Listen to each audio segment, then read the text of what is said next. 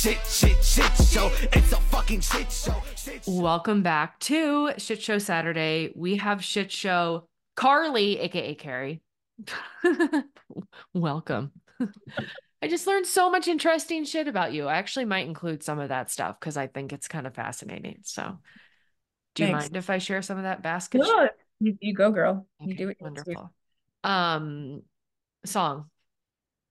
Song. Like, Like, I know what you're gonna say. Are you gonna say No. what you said the other day? No, no, I'm not actually. Can you walk out to that? That's pretty slow. Like, isn't it supposed to be like a sport thing where you?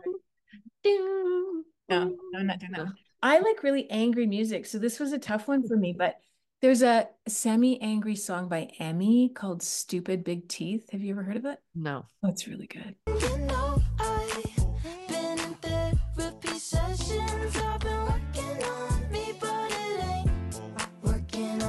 Stupid big teeth.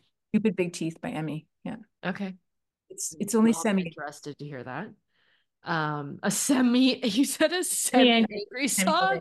Yeah. She's dealing she's dealing with her anger in the song, so it's perfect. Yeah. okay, that's a good title. Carbohydrate. Oh man, if I could live on potato chips, I would be Mm. so happy. What kind? I would need a variety. Yeah, I would need a variety. It doesn't really matter as long as it's chippy and fried and But like, what are you going? Like, what's your go-to? You're like at the gas station. I'm ready for a good bag of chips. What are we grabbing here? depends on the day. Are we Like, playing? What? What about like? Are we doing all different flavors? yeah, like I could do all different flavors. I mean, I love a kettle tri- chip. Like I love salt and vinegar sometimes. Mhm. plain sometimes. I when I travel, when we travel, we've been known to go to grocery stores and spend, you know, minute, 10 minutes of time in the in the chip, Chip aisle, aisle? What the, you know, country is telling us about themselves with the chips. Mm. Cheese. Oh, well, I do live in Mm, Quebec. Here we go. Curd. No, God, no. That's I don't understand that at all. I like an old cheddar on a daily basis, but my favorite cheese is called Saint Agur, and it's like this creamy blue kind of thing. Yeah, so good. Okay. Like a blue cheese with a brie consistency. It's even, yeah, crumbly brie consistency. Mm. Um, condiment. You're avoidant. Do you fall? Do you, do you align with the theory? Yeah. Is it mustard? It's mustard, right? Yeah, but like, do you not like? You're just kind of like I, you don't need a ton of condiments.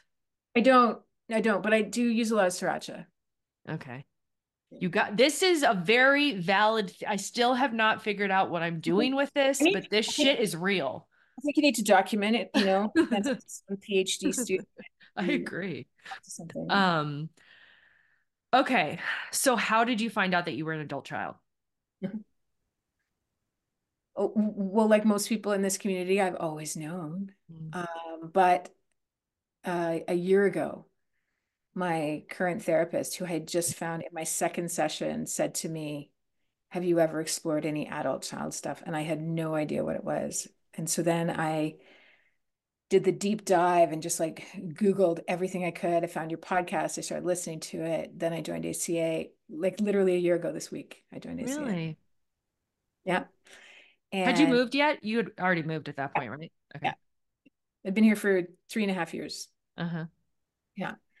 Um, but the move was really helpful too, right? Because everything, it just loosened everything up. And I started to understand that I wasn't, I was no longer living in my parents' world. I was living in my world. Mhm. And that kind of put everything into perspective. So, but yeah, Were so I've going to local meetings, like in person? no, because I don't speak French. Oh, are I there live- many? I live in the middle of nowhere. So, uh, no, there are, I don't think there are. I've never looked. You know, the closest I got was I went to a Quaker meeting in Montreal once, but it's not really the same thing. Prior to that, did you have any sort of 12-step exposure? No. I've been in therapy for a long time, trying Mhm. to figure out what's wrong with me. And I've had so many therapists, hmm so many therapists over the years, and good ones and bad ones. And no one at any point brought up the adult child stuff. Mind you, I had never mentioned that my father was an alcoholic because he's never talked about it with me. So the only reason I, I know, I mean, obviously he drank a lot when I was growing up, but the only reason I know that he is now in AA and that, you know, the reason he doesn't drink anymore is because he's an alcoholic. Um, the only reason I know that is because my sister let it slip one night. Really? had a DUI and he had his car taken away from him, and that he's in AA. And so, because you know, family secrets, right? God, if it only would take so many people just one DUI to do the trick. I'm not sure that was his only one, but Um, so what was it that led you? So it was your second session with that therapist. What was it that led you into uh starting to work with her? Was it the stuff with your sister-in-law? yeah. You were just looking for a new therapist. my sister-in-law and then like like 14 months ago 15 months ago you know well my sister-in-law i mentioned in group she she tried to kill herself um And when With- was that? that was september like a year ago last september Okay. and we were really close like we were best friends we spent every day together you know and Were I you spent- really close with her before you moved? Like, did you always have a good relationship with her? we were close, but then when we moved here, she was basically my only friend. Like Wow. we used to live on her property when we first moved here. We lived on her property, and you know, it's my husband's sister. So she, we, we chose this house because it's proximity to her house, and um, spent hours together talking about relationships and um, hunting for mushrooms in the forest. You know, it's really romantic. This picture that I'm painting, but you know, I was with her the day before she she took the mason jar full of pills and washed it down with, you know, a bottle of wine. And it was I had no idea it was I had no idea it was coming. I had no idea. Did you had any idea that she was struggling? No fucking clue. I I knew they were having uh there was issues. I knew there was issues. Um but you know, we talked about them so openly that I just assumed if I I, I don't know. I suicide, the suicide thing was never, you know, and she she maintained afterwards that it was uh an accident. And we know that that wasn't true. And it's just really I feel funny talking about it because it's not my trauma, right? But it is Well, it affected yeah because you know she she had been hoarding pills for five years. And and then she told everybody it was an accident and that she it was a spur of the moment thing. And and she wound up in a coma for six days with she's someone who needs a lot of control over her image you know she's Mhm. she's basically my mother Mhm. I understand that now, of course, in hindsight. Um, and I remember being in the hospital. At this point, I was I started microdosing mushrooms, which is another story, and that changes your perspective on everything. Um, but I remember being in the hospital, standing over her hospital bed, thinking she is if she lives, she's gonna fucking hate this because everybody she Mm. knows love, Mhm. loves standing over her bedside, talking like debriefing about what happened and why this happened. She's gonna fucking hate this. She's just gonna go crazy when she comes out of this. And you know, I just saw I saw so much dysfunction Mhm. like right there in my face. And you know, she came out of the coma and she went for like, I don't know, half a dozen therapy sessions and she declared herself cured and fine. And she was, you know, and I was like, no, I don't think so. Was everyone surprised? At this, at the, yeah, I mean, The there's a lot of people attempt? that don't Yeah. know. There's a lot of people that don't know that it was a suicide attempt. Like we, Yeah. we tried our best to cover it up. You know, like I'm a good girl, right? Like I'm not telling family. I mean, like, I mean, like her husband, like, you know, the family, those who knew. Well, husband, I mean, your husband completely surprised? No. Yeah, he, uh, no, no, I don't think so. Like because she she had told a few friends that she was. Every time I talk about it, it's like this is so fucked up. Like this is, you know, and you just you just go back into it and you're like, wow, wow, could you be so blind? But she had told a few people, a few of her friends, that she was saving pills for a rainy day, and she alluded to the fact that it was about her chronic pain.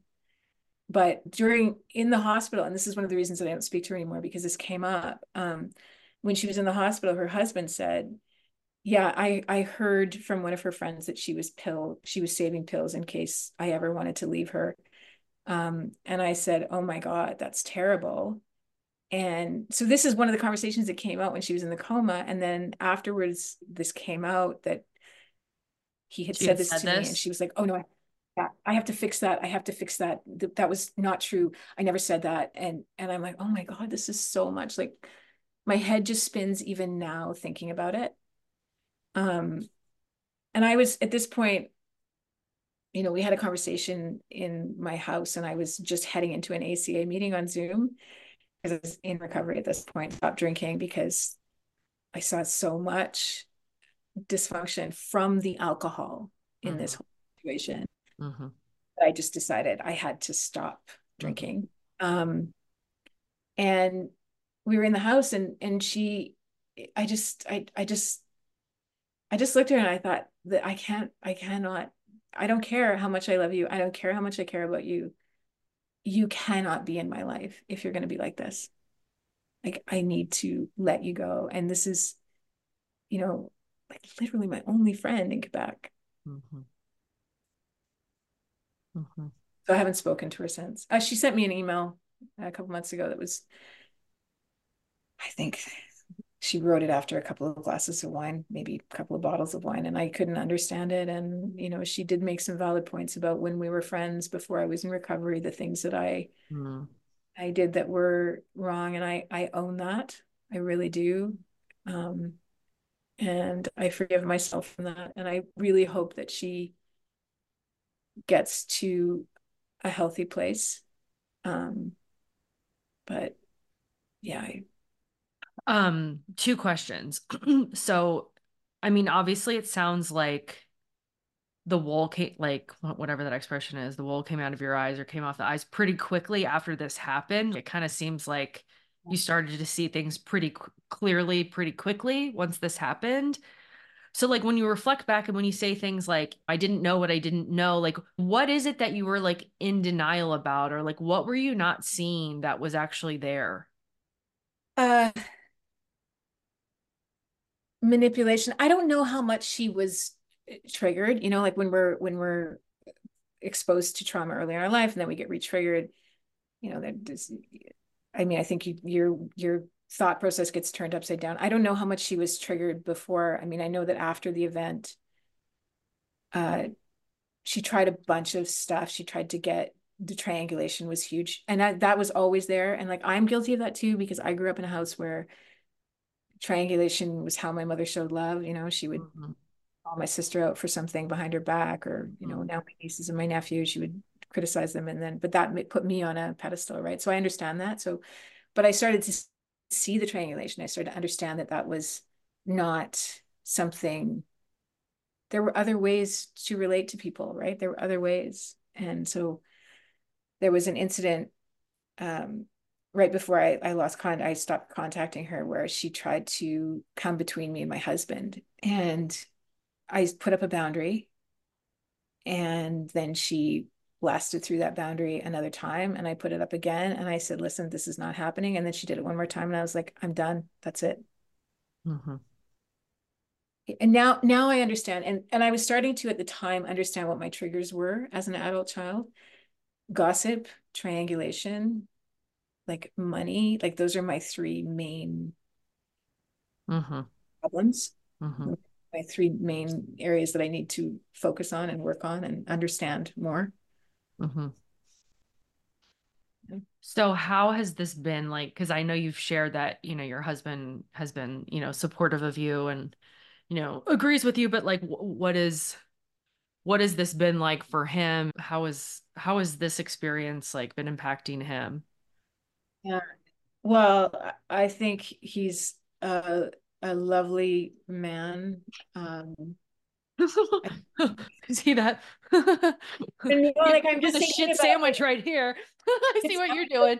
well, it's so hard, right? Because like, uh, like I, doing this work is is really really hard, and like I don't want to be inside my head half the time, Yeah. finding these realizations out. And then I think about him like being the partner of somebody who's like inside her head all the time, figuring these things out, and then like I come up with some random shit, and like sometimes you just don't want to talk about heavy shit, right? Yes. But I need to talk about heavy shit all the time, like I need to, Mhm. and and I think he's he's coming to his own realizations. He's been extremely patient with me, extremely supportive. I mean, from day one, right? But we've, we've obviously been through shit, like I shared with you before we started talking officially.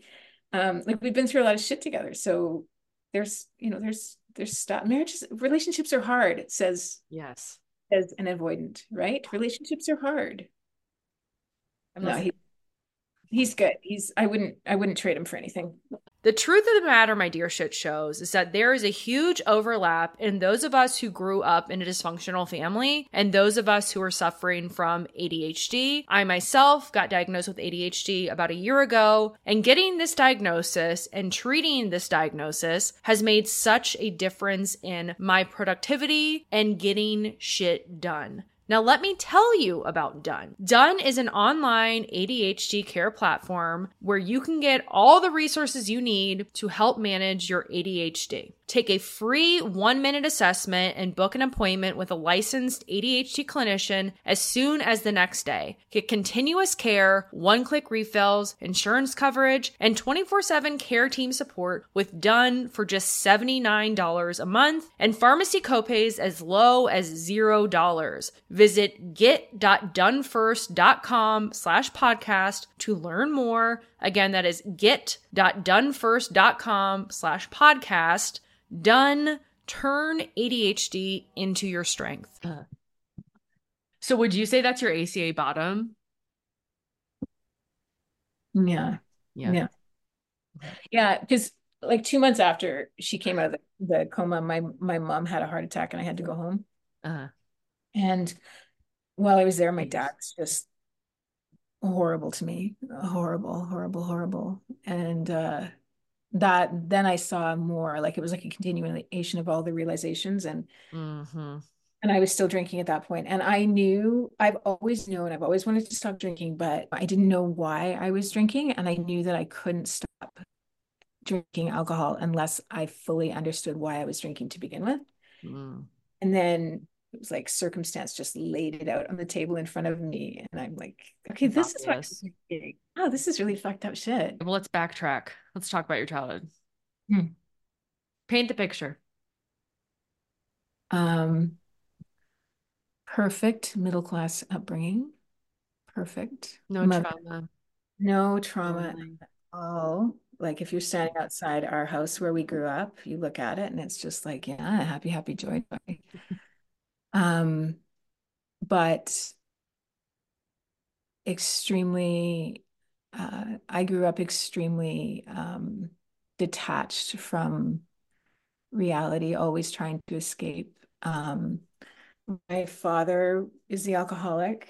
My mother is a narcissist. And my grandmother is some kind of piece of work or was some kind of piece of work that nobody really Understands. On um, what side, mom or dad? dad. Okay. My mother was adopted and and she her parents were quite lovely, although I don't remember a lot of my childhood, Uh-huh. for obvious reasons. I don't I don't remember a lot of it. So I remember them, but only vaguely, you know, pictures of their house and stuff. They had a very they were Salvation Army officers. So really? Uh, yeah. My parents, that's like a big, their big charity was always Salvation Army. So, Oh, yeah? Yeah, Yeah, I've done my- a lot of work My with them. and- grandpa was the guy with the bells, you know. Really? Yeah, really involved in the church. Um, very Baptist. Um, so I don't remember them much, but my my father's mother was just really, really abusive and horrible, and um, she took an a special a special dislike to me Mm. Of all the grandkids, and just made it really, really acceptable to put me down. And my parents never said anything. In fact, they used to say, Well, we can't do anything about it. She's too old to change, which I know is not true because she was like 50 when she started Mm. treating me like shit. And like I'm 56 and look at me. So it's your sister? Do you have any other siblings? No, just my sister. Okay. What do you think it was about you with your grandma? I don't know. I, I was a second grandchild. My my sister is the first grandchild. My dad has two brothers. And after that, there was a boy. And then after that, there was twin boys. And then after that, there was more boys. So I think it was just, it was almost like a crime of opportunity. I was just the second born. I don't know. Like I've done, I did a a, a mushroom trip at Mhm. Christmas time because I I do a lot of Mhm. psilocybin for healing. Mhm. And uh there's something about my grandparents' basement. I don't know. Mm, I don't know. I haven't unpacked it. And I don't know that I need to. Like, I mhm. think I feel uh, I'm at the stage of my healing where what I need to unpack is my reactions to things because I'm never going to be able to change the past, but I can change this, you know? So I, I think the way that my father reacts and the way that my grandmother reacts is very much that you trust strangers more than you trust family. Mm, or you help strangers more than you like strangers are more important than family is is the impression that I get. When I I walked away from a company that I had built I'd sold it they never paid me it's another story um but I was in debt a lot and I I left my only source of income I was living by myself I had a mortgage to pay and I I called my mom and I said you know, I, I just walked away and I don't have an income and I'm going to sue them and I'm not eligible for EI, like unemployment insurance and all of that. And she said, Well, we cannot loan you money because we just loaned our friends money so they didn't have to dip into their RRSP, their retirement savings. So do not ask us for money. We're not going to help you. I was like, Oh, okay. I wasn't asking for money, but now I know where I stand with my parents. Like they would rather help some random person on the street than their family, right? And Yeah. yeah, yeah, yeah. It's important that they get acknowledged for Absolutely. for outside. Like, you know, they when my mother was in the hospital after her heart attack, my sister was my sister was texting me the whole time and she was like, You're not gonna believe what he just said to me. You know, she's my mother, we don't know if she's gonna live or not. And and my dad is saying, yeah, we just gave $50,000 to such and such a charity and we're thinking about giving more. And my sister's like, what the fuck? Like, what the fuck? Why is this coming up now? And I said, well, you know, you're not going to get it. Like, if they Mm. give 50,000 to me, I'm not going to put a plaque up in a public space saying that they gave me 50,000, right? But Like my dad. I know. yeah, it's so sad. Yeah. How much older is your sister? Two years, two and a half years. Okay, so then when did all this drinking stuff with your dad occur and like how did she know about it and how you were just do you think it's because you don't remember your childhood or because you were just like blind to it or did it happen before you were born? Which the drinking stuff, like the Your DUI. dad, your dad. Well, I just grew up in it, so I didn't know it was well, right. I didn't know. Like I didn't. I was always the bartender. Was it ever discussed? Um, in passing, maybe Okay. my mother would say, "Yeah, your dad is drinking too much," and like we knew, right? Because you know, you go over. He gave. He used to drink rum and coke all the time, and it's like, and I was the bartender. Like from eight years old, from you know, probably seven, eight years old, I was the bartender. So he's like, you know, two fingers, three fingers, like the, you know, Mm-hmm. fingers were small, so okay, yeah, okay, get it. But um, it kept getting more and more and more, and then he gave up rum for a little while, and then he just switched to wine. And he was going through like, like we go over there. They always had, even in their house now, they have like a. He's a non-drinker. They have a room for wine, Mm-hmm. and and he used to make his own wine, and he would just drink gallons of of wine. And you know, when he's he stopped, my sister just happened to they were at their weekend home. He was driving uh, on his way to the weekend home, and he got pulled over by the cops, and they impounded his car When he was this? Seven, eight years ago, maybe. Okay. Um, and he was drunk and drinking Mm-hmm. in the car, and which I think was quite common for him. Mm-hmm. Now that I look back on it, I'm like, okay, I can I can admit that now. But my sister and her husband just happened to be at the weekend place, and they my dad called my mother, and my mother said, "I'm not picking you up. Like I'm Mm. not." And he was literally in the Rocky Mountains on the side of the highway, no car. So my sister and her husband drove to pick him up, and then they proceeded to tear apart the weekend home and found just wine bottles hidden everywhere. Everywhere. And then he started going to AA. Was he court ordered? yeah, he's never he's never told me that. He's never, you know, as far as I'm concerned, as far as he's concerned, what I know is that uh, he stopped drinking because it was affecting His health? education. Yeah.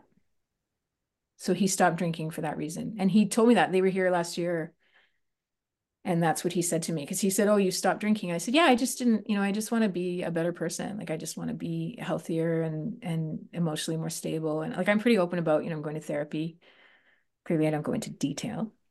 Um, but you know, he he said, Oh, well, you know, good for you. Yeah, I stopped because it was affecting my medication. I'm like, uh-huh, sure.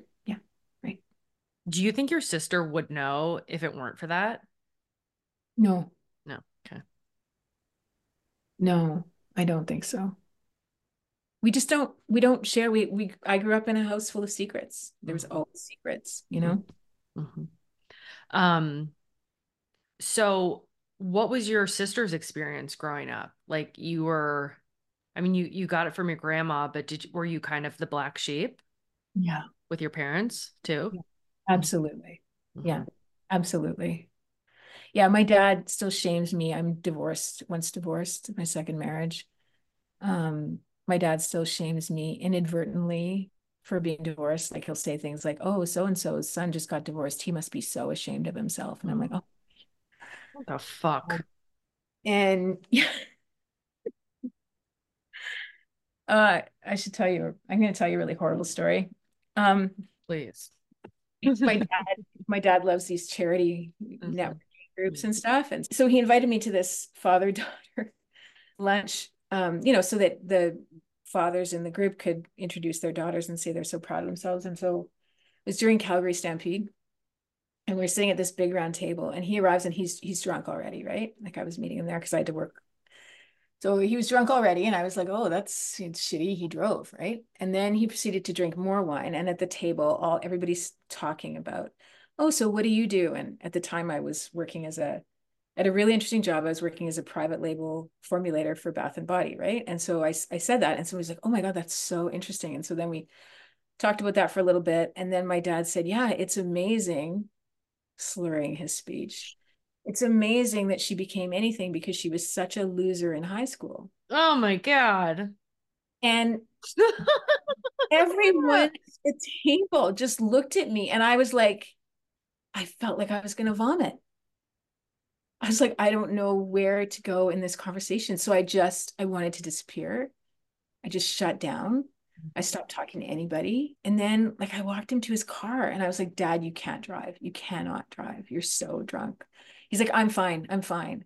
And I stood there and I'm like, I don't know what to do. And I, I regret letting him drive, but I didn't, I, I honestly, I was like so lost. I was so lost. He got home fine, continued to drive drunk for years after that. I don't know that for sure, but like, uh, that's, I mean, that's how I grew up, right? Like, because I don't remember a lot of growing up, I can only assume because of the way they treat me now, that's exactly what happened when I was a kid, right? Fucked up. A lot of conversations around the Christmas dinner table about who gets what, you know, like with all the nieces and and I freak out. I'm like, why are we talking about this? This is so like, is this what this is about? Like, Mhm. are we here to enable you so that we get better things when you die? Because I don't want to play that game. How did the impact of your childhood, how would you describe it manifesting in adulthood?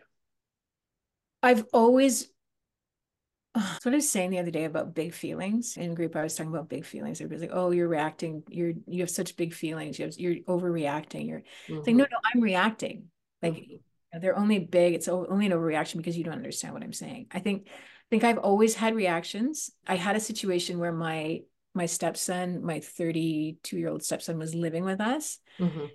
and and some of the stuff he did certainly boundary crossing certainly uh, i didn't feel respected which would be normal but the way that i reacted was so over the top Mhm. and this happened shortly after i came back from my seeing my mother after her heart attack before i went into recovery i can remember feeling like i was having an out of body experience like i was standing in the kitchen screaming at him for something really small and inside my head i'm like what is wrong with you you are your Mhm. Like this is not a normal reaction calm the fuck down Mhm. but i couldn't Mhm. like it was someone else was driving the bus right like Mm-hmm. and that was like gener as i used to work with barb nangle and she said like generations of people before you were driving that bus in that moment right and it's true i and that's when that's when the whole adult child thing like we are we are a product of our environment. We are a product of our upbringing. We don't have control over this. This was not, this is, we don't choose to be this way. And that's when it became really evident to me. Mm. So it's been a little over a year that you've been like doing ACA and really working on these issues. What has this experience been like for you? Painful, Mhm. horrible, lovely, amazing, Horrible. Hopeful, pretty much all the emotions that, you know, they outline in the in the back of the big red book that you're supposed to study so you understand them. That's pretty much all been there for me. I I'm very grateful to have found it. I I'm very grateful to have found ACA. You know, all those years of wondering what was wrong with me. Am I crazy? Am I worthless? Mm. Just all makes sense Mhm. now that I'm in ACA and now that I I feel seen and heard by so many people that are going through something similar to me and are open to talking about it because I think we're all attracted to people who have similar trauma to us, right? I don't think chemistry is some mysterious energy that is floating around in the air. I can finish people's sentences and they can finish mine because we've been in the same, right? But some people don't acknowledge that this shit is real. Mhm. Some see that this is actually an issue for them. And so they deny it, right?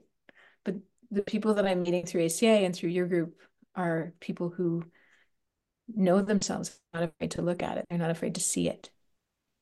And that's been really, that's been the most valuable thing for me. Mhm.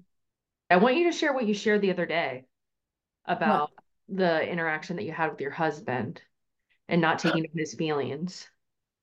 Yeah, that's huge. Well, I'm actually I'm going through something with a friend right now too. And Do tell. I feel sometimes like the recovery happens so fast, right? It seems so slow, but it's like since that day that I shared that, we had a fight in the car on the way to work, and it was about something small. And the first thing I said to myself, I said it out loud, was, I am not going to respond to that. And then inside my head, one of my inner family members, most likely my teenager, was saying, You'd better say something. You'd better say something about that. You're going to say something about that, right? And then I said, like, like you shouldn't have said that. That really hurt my feelings, you know? And then what happened was he reacted again and said something to me. And I thought to myself, like, I saw it clear as day, like, it is not my issue. This is your issue. And I love him. And he's an amazing man. But I have to own what's mine and I have to just, I have to be able to compartmentalize it, right? Mhm. With friend right now, it's through my business. She owes me a little bit of money and I'm trying to, um, I'm trying to get her to pay me. And it's been like since June. And I keep saying, like, you got to do this, you got to do this. And she is an adult child. She's not in ACA or anything like that. She's doing her own recovery path. But she has avoided this for a long, long time. And then, like, just yesterday, I set up an appointment to meet with her about it and just like, let's get this solved. And she flaked out on me. And I'm like, okay, this is this is not my issue. This is your issue. And my husband and I were talking about it this morning, and because things like that can still derail me. Like I still haven't, I, I- have work to do, but I can't work now because I have this appointment at four o'clock, and then all day is leading up to it, and then I can't get anything done because I'm thinking about how I'm going to react and what I'm going to do. And in the moment that those thoughts are happening, I I can recognize that that there's a better path, but I don't know it yet. I haven't formed it yet. Mhm. So that's progress for sure. But I still can't get anything done. And then Dom, my husband said to me this morning, like you you spent the entire day when you could have been working just worrying about that. He said, I think you need to be done with that friendship. And I'm like, yeah, so too. It's so hard. Yeah. Yeah. Hard. Yeah. Yeah. And then you turn the corner like that in that song when you see the Southern Cross. When you when you actually see see it, you know, it's like, okay, I yeah, no, this is unhealthy. This is unhealthy, right? For me. hmm So gotta be done. Gotta move on. Yeah. Yeah. I've talked a lot in therapy about the difference between isolation and solitude. hmm Because sometimes I think there's not a lot of difference, except that solitude, you're okay with being alone, and isolation, you're pushing everyone away so that you are alone, right? hmm hmm But I'm still, it's still a bit of a semantic argument in my head, the difference. So still kind of figuring that out. Still reconciling that part of it. So talk about what your experience has been like being part of this community. Yeah, I realized a long time ago that in order to have successful relationships, I had to learn to be vulnerable.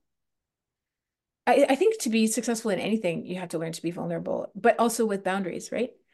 So in this community, I find everybody is so vulnerable and and so honest with themselves. You know, like the other day, uh, I don't think I should talk about specific members. Somebody came in came in hot to a meeting, and and I was really upset. And then the the I was upset by what he he had said. And the next day he came in and apologized, and I was like, "Fuck, that's so fucking amazing to admit that you're wrong about something and just be vulnerable. Like that is level of understand like self-knowledge. That's what I want to see, right? That's what I that's what I'm here for.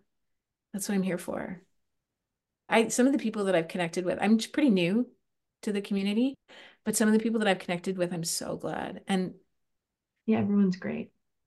Mm, Well, this has been so lovely. Oh, I got two two more questions for you. Three things you like about yourself. well, I really love song lyrics. That doesn't count. Yes, it does. I really like that I like song lyrics. Yeah, No. that's yes, yes. I loved it. I loved it when she said that, and I totally appreciate that, and I'm down with that. But okay, so uh, so I, the things that I've learned to really like about myself are the things that are results of the laundry list. Like I love my hypervigilance because it makes me an awesome event planner. I can plan the shit out of any event. So I love that about myself. I can plan the shit out of any event. I love it. Anticipate everyone's needs, and I'm Mhm. so good at it. Um, I love that I am a survivor. Mhm. and and I love that I am open to improving myself and understanding myself more. That's really, really important. Mm. Yeah. Hope or dream for the future. I just hope that I can always keep moving forward and keep asking questions. I never want to stop asking questions. Me neither. That's why I do my job. Yeah. Professional question asker. Professional busybody.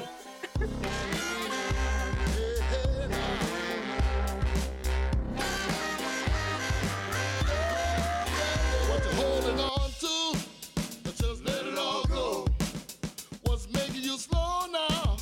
Just let it all go.